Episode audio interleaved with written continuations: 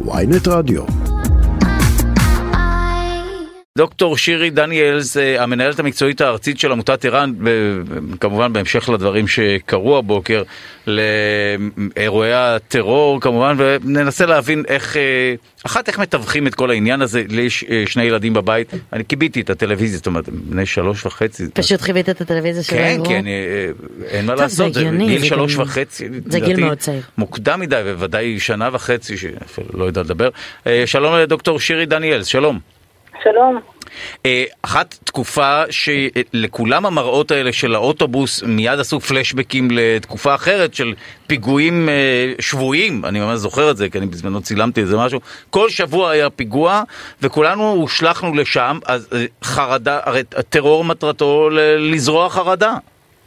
נכון, אירועי משבר ואסון מעוררים בכולנו בעצם רגשות קשים, מציפים, חרדה, כעס, חוסר ודאות, חוסר אונים.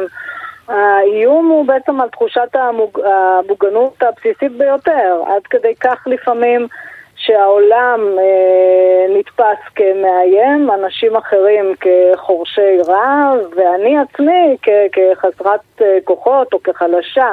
כלומר, גם תפיסת העצמי שלנו משתנה בעקבות אירועים טראומטיים. וואו, ויש, אני משער שאת קשורה לעמותת ער"ן, יש ודאי יותר פניות, נכון? ודאי יש פיק של פניות בתקופות כאלה. נכון, אנחנו בתגבור של הקווים, אה, ואנחנו מקבלים הרבה מאוד אה, פניות, גם של אנשים ש... חווים חרדה אם כי הם נחשפו לאירוע במעגלי אה, פגיעה אה, של קרבה ממש היו, ראו, נכחו, או אה, דרך, נחשפו דרך אמצעי התקשורת, דרך הרשתות החברתיות.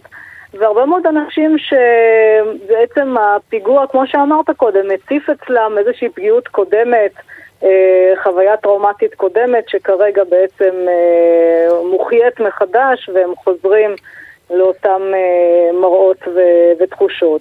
הרבה מאוד אנשים גם פונים אה, כדי להתייעץ, איך לעזור לאנשים יקרים לליבם, ההורים המבוגרים, הילדים, איך מסבירים, איך עוזרים. אז אה, איך באמת, אה, מה ההמלצות שלכם לאדם שמתמודד עם חרדה בעקבות האירועים האלה? מה ניתן לעשות מעבר ללפנות לער"ן? אז קודם כל הדבר הראשון זה לזכור שכדי להתמודד אנחנו חייבים לקבל את הרגשות שלנו כמו שהם. הרבה פעמים הדחף הראשוני זה לדחות, זה נכון, להגיד... זהו, זה בדיוק, בדיוק דיברנו על זה שמאיה פה היא בעד להוציא את הרגש, לחוות את הרגש ואני בעד הדחקה.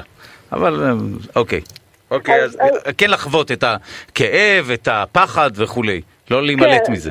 לחוות ו- ולציין לעצמנו שככה אנחנו מרגישים. השלב הבא, אולי זה מתחבר למה שאתה אומר עכשיו, אה, בדרך כלל דיבור על הפחדים מוריד את רמת החרדה, אבל לא כולם אוהבים לשוחח על הרגשות שלהם, לכן אנחנו צריכים לשאול את עצמנו מה יביא לי ברגע זה יותר שקט נפשי.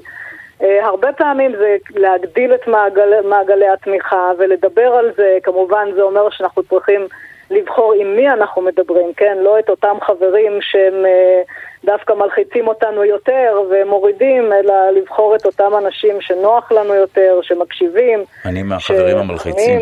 כן, אתה רק כן. זורע פחד וחרדה. אני בדרך כלל כן, אני יודע שהאימה נמצאת שם בחוץ. בסדר, אבל אי אפשר לחיות כל הזמן בפחד. למה? אני עושה את זה מצוין. אויש. אה, אנחנו בעצם רוצים להגדיל את השליטה, כן, לבחור מה נכון לנו כרגע, מה, איך אפשר אה, לפעול. והדבר הנוסף שהוא חשוב זה לזכור שהסימפטומים שאנחנו חווים כרגע של החרדה הם תגובה, גם אם היא חריפה, נורמלית, בעקבות משבר, התגובות צפויות, טבעיות, והם יחלפו במרוצת הזמן, זה מאוד חשוב לזכור את זה, לפעמים אנחנו שוכחים ונדמה לנו שזה כאן כדי להישאר. אה, אבל אה, חשוב גם לדעת את זה, ובהחלט כשתחושת המתח והלחץ אה, לא דועכת, לא מרפה, גם לחלוק, לפנות לער"ן, בטלפון, מה המספר שלכם? רגע, בואו נפרסם כבר, אם כבר...